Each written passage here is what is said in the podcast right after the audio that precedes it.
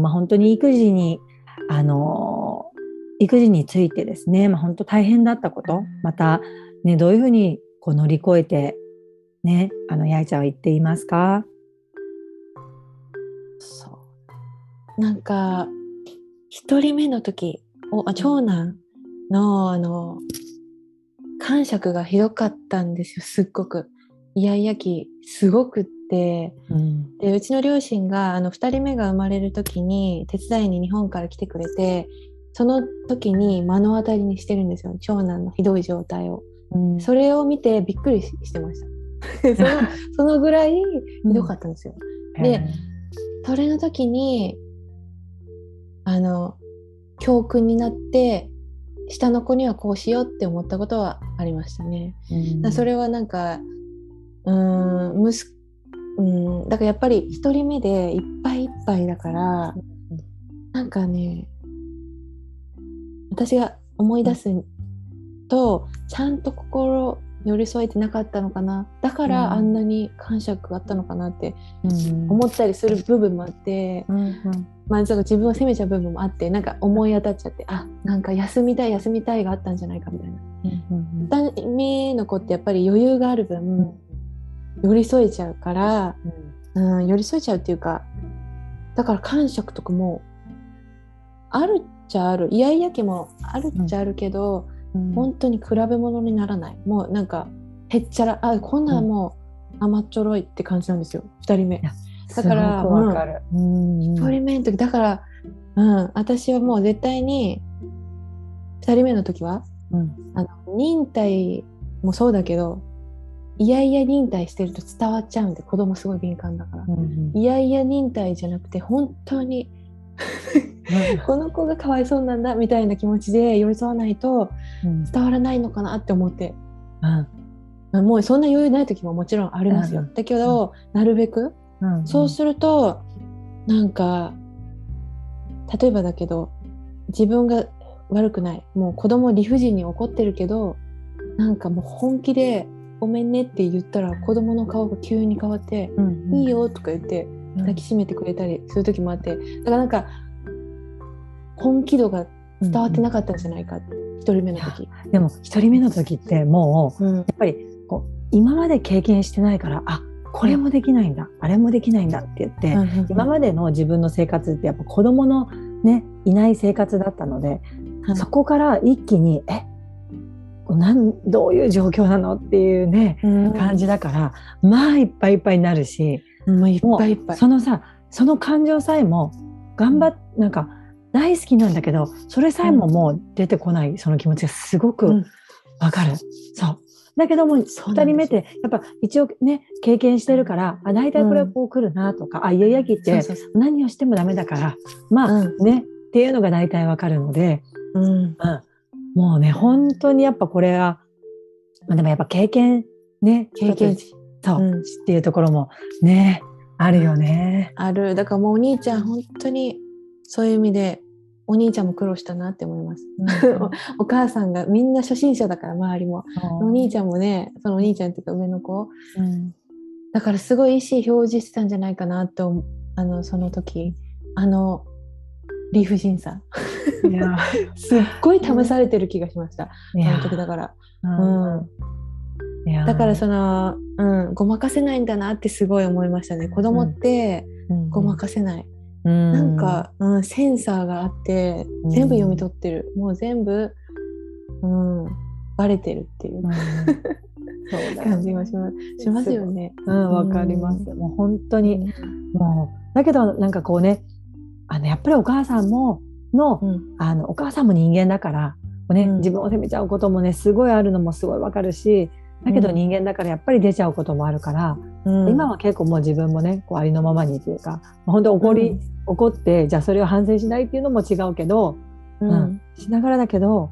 まあ、ほほどほどにって言ったらね、まあ、自分にもね、許しながらやっていかないと、うん。もうやっていけない。バランスが取れない。うん。ですよね。そんな、うん。ん。ずっと笑顔ではいられない。はい。ぐらい疲れますよね。はい。まさにそうです。うん。うん。はい。ですよね。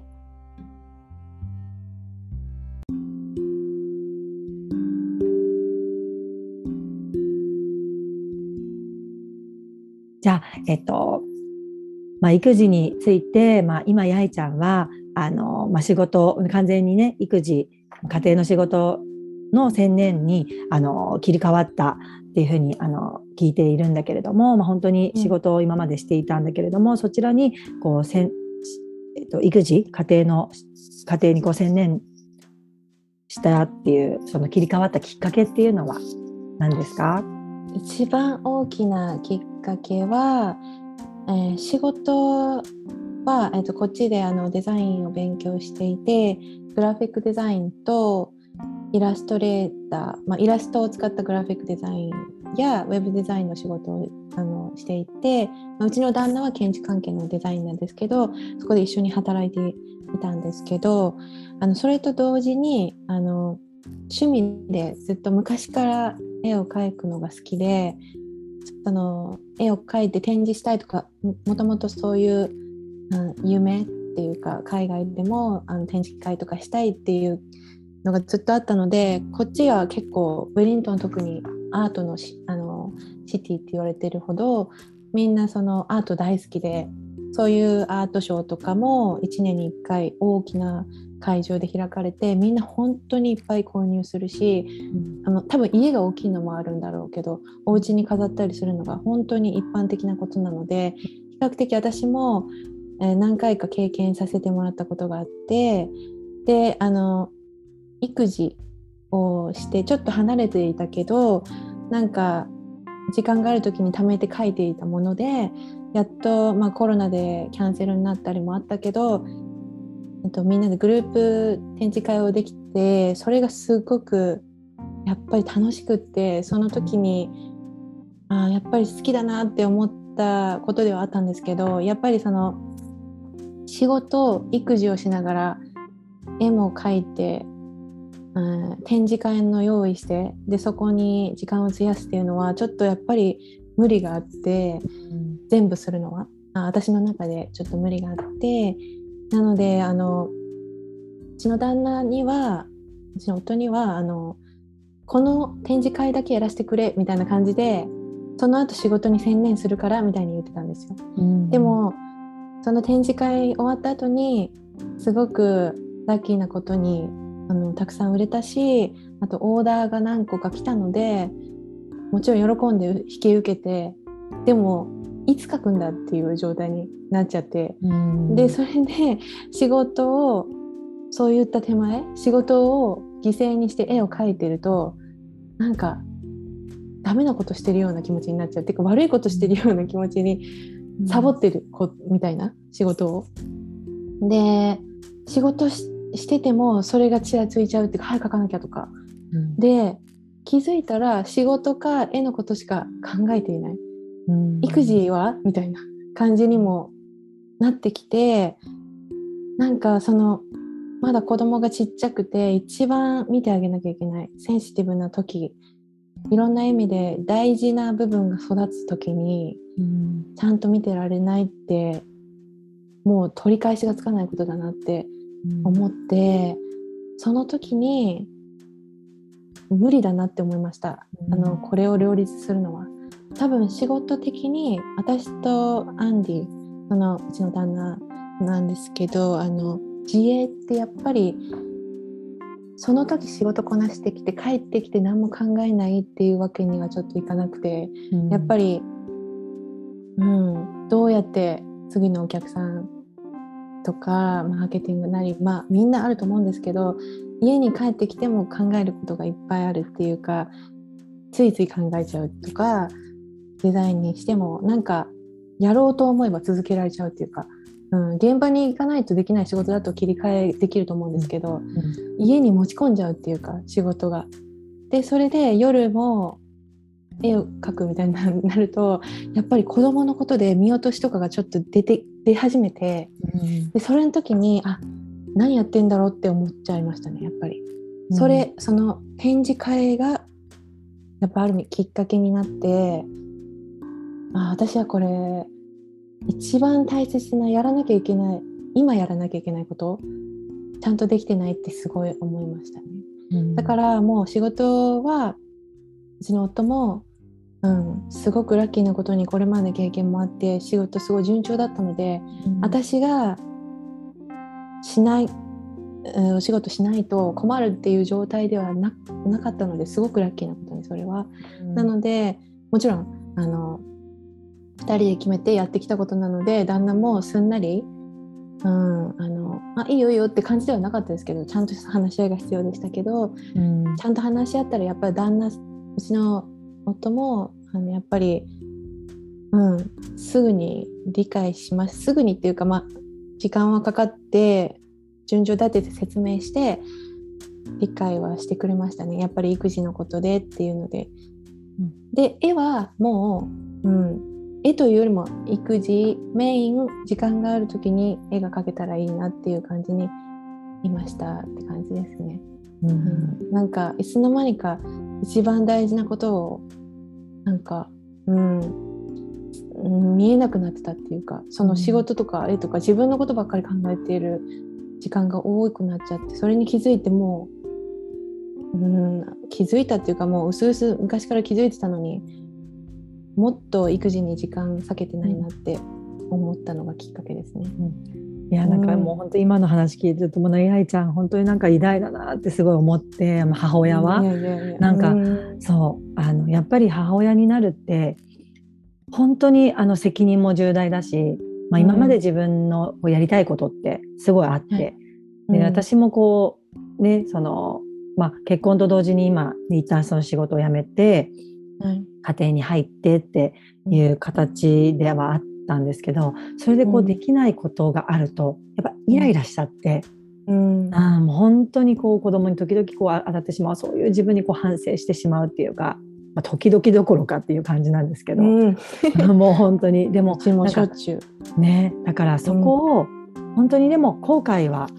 ななないですか？そのやっぱり自分のこう夢はあるけれどもでも本当に今うん。話を聞いてると、本当やっぱすごいなって、こう今しかそのいく、ね、一番子供の大切な、うん。あのこの時に幼児期の時に、うん一緒にいてあげるっていうことはすごい、あのもう心身ともにもう本当に全あの力を注いでいくっていううん。ところだから、まあ本当にそれも本当にすごい、あの偉大な大仕事だと思うんですね。だからそこにこうしっかりこう切り替えた八重ちゃんがすごいなってすごい思うんだけれども。うん、いやもう本当にじ、うん、なんか例えばその子供が、うん、おうちの長男も経験したことですけど突然のなんか熱性痙攣とかで入院とか、うん、なんかそういう、うん、うちのちっちゃい子供もね入院したことあるしなんかそういうふうにやっぱり予期せせぬ時に一番忙しい時とかあの飛びと飛び込んできますよね。そういう事件が。事件っていうか、そういうことがあってもう絶対に仕事もできないしもちろん。絵なんて描けないし、そういうことが飛び込んでくるたびにやっぱり、うん、やっぱりできないものはできないしあと、あのなんて言うんだろうな心置きなく見れる。うんうん。なんて言うんだろうな。もう自分の中で切り替えると仕事しないとかまあもう一生しないわけじゃないうんうん。しもうししたければまた子供が成長してしばらくして自分で、ね、考えてできるチャンスもあるだろうし今ちゃんと見てあげられない一緒にいてもなんか他のこと考えてるとかあと一緒に思いっきり楽しめないなんかここ頭の隅で考えなきゃいけないことがあってみたいな。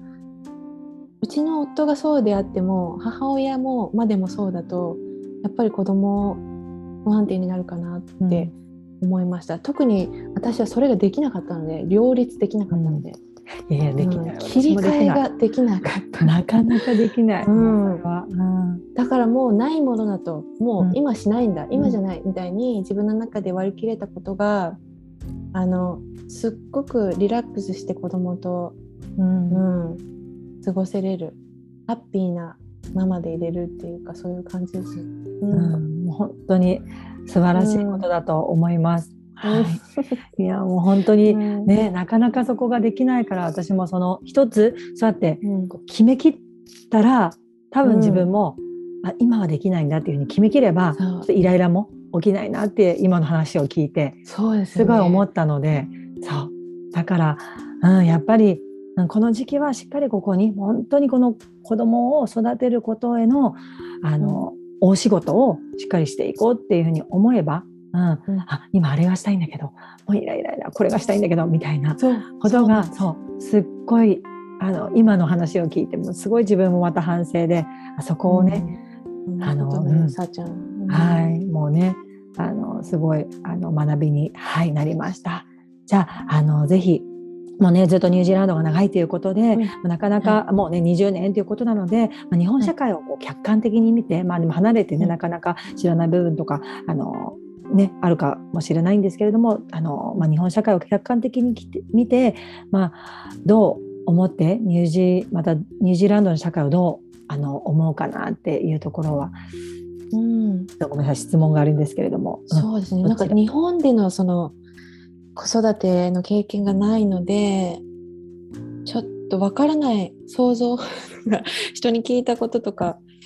あ思う子育てとやっぱりうんじゃなくても大丈夫です。うんうん、子育てじゃなくても。うん日本そうだよね。の日本社会を客観的に。ニュージーランドの社会。うんうんそうですね。やっぱりニュージーランドと日本の違いって仕事をこっちでしてみて思ったのが、うん、仕事メインの考え方じゃないうんってことですかね。だからなんか定時？定時にはもう絶対に帰るし、仕事いっぱいあっても。なんかそういうことって日本の日本で働いてた時になかったんですよ。仕事あったらちゃんと終わらせて帰るっていう。で、うんえっ、と後で交代する時にもその人がやりやすいように準備してあげるみたいなのがそこまでの工程が1日みたいな その仕事終わりみたいなうん。ところがあったので、まあ私がホテルで働いてたんですけどそのデザインをする前に。日本でのホテルとこっちでのホテル勤務の違いをすごい感じましたね、うん。だからこっちのニュージーランドの人は、うん、あのすっごくいっぱい仕事が溜まっても丸投げできるタイプ丸投げできます、で丸投げされた方もこんなもんだろうって自分もそうするしみたいな感じで。そのその、うん、時間が来たら帰る。それがうん普通のことだったので、うんそういう意味であの、うん、リラックスっていうか仕事メインじゃないな生き方があって思いましたね、なんか自分の時間を大事にするイメージがありますこっちで、うん。うん、そしたら本当にこう、で、ううんん、あどうぞごめんなさい。うん。うん、いやそれだけですけど。すいません。そうだね。それ以外にもいっぱいあるんですけど、うんうん。ニュージーランド社会やっぱり人が少ない分うん。あのお電車に乗っててもあんあんなに日本みたいに混んでる状態ってないんですよやっぱニュージーランドって、絶対に座れるし。うんっていう、そういうところからもあの人の心に余裕があるのかなっていうのも思います。なんかうん。普通に過ごしててストレスはないですね。その人とぶつかるとか、うんうん。なんかうん並んだりも少ないしうん。自然はやっぱりいっぱいあるしっていうか、うん。そういう意味でストレス日本で感じるストレスとは違うんじゃないかなと思いますね。日本の人たちはあの中で、まあ、エンターテインメントもいっぱいあるけどこっちはほとんどないので、うん。でも、うん、やっぱり違いはありますよね感じてるストレスは違うんだろうなって思います。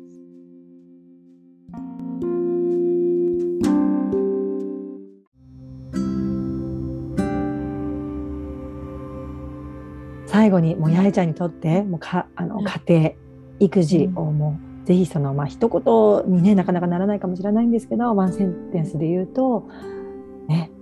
そうですね。これすっごい難しくてこれ。はい。あの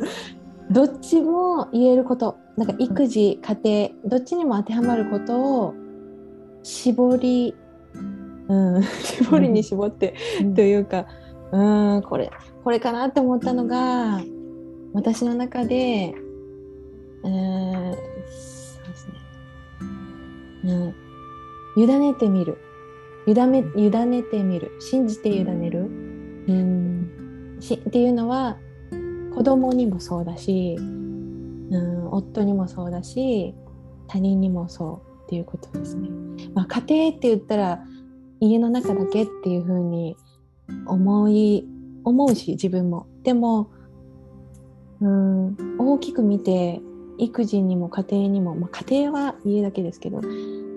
絶対に他人が関わってきますよね。どうしても。友達とか、うん。あと、うん、旦那でさえも、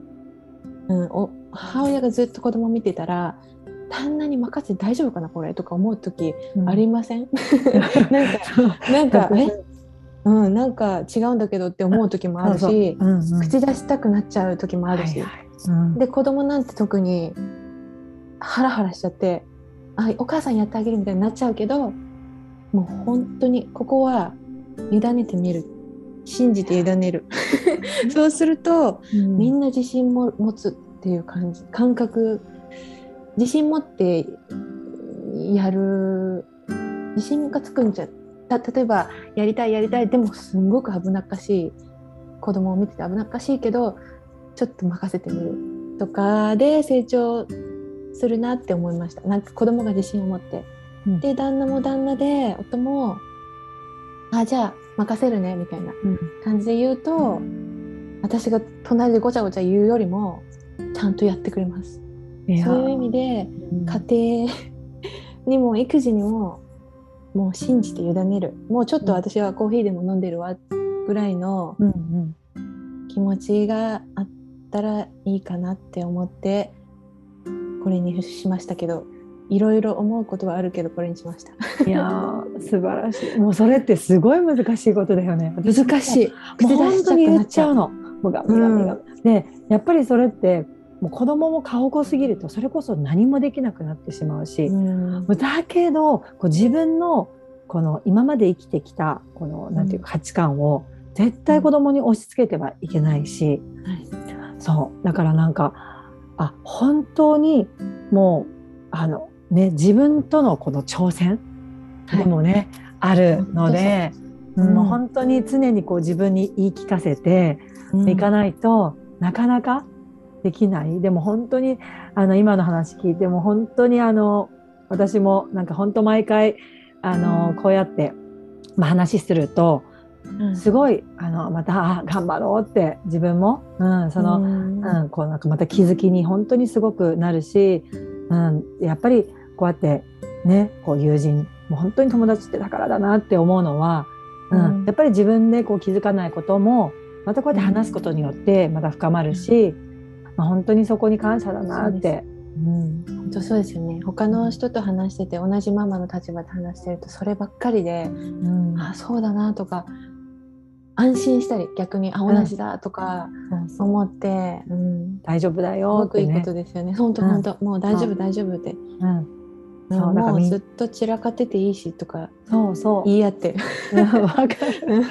うん。ね、だからこうやって共有して、あのこう行くことをこうやってまたあのね行くことってすごい大切だなってさっきあいちゃんも本当家庭ってあの本当ひ家庭だけじゃない本当関わりやっぱり他との関わりやっぱり全部つながっている、うん、なんか家庭が一つの小さな社会でそれでまた地域社会また今度地球問題ってねあの、ある。で本当にそういうこの心のねこう自分もこうまずはあの自分のこの身近にいるところからの心の余裕とか、そういうのも、うん、大切だなって話をね、聞いててこんな広がってあれなんですけども本当にありがたいなって思いました。はいありがとうございますありがとうございました。あ ありがとうございました、うんいや、い全然終わってないというか、もう最後に言いたかったことで、なんか、うん今日全然もう、うん、うん、本当にいろいろ話せて嬉しかったですありがとうございますありがとうございました。はいじゃあ、また。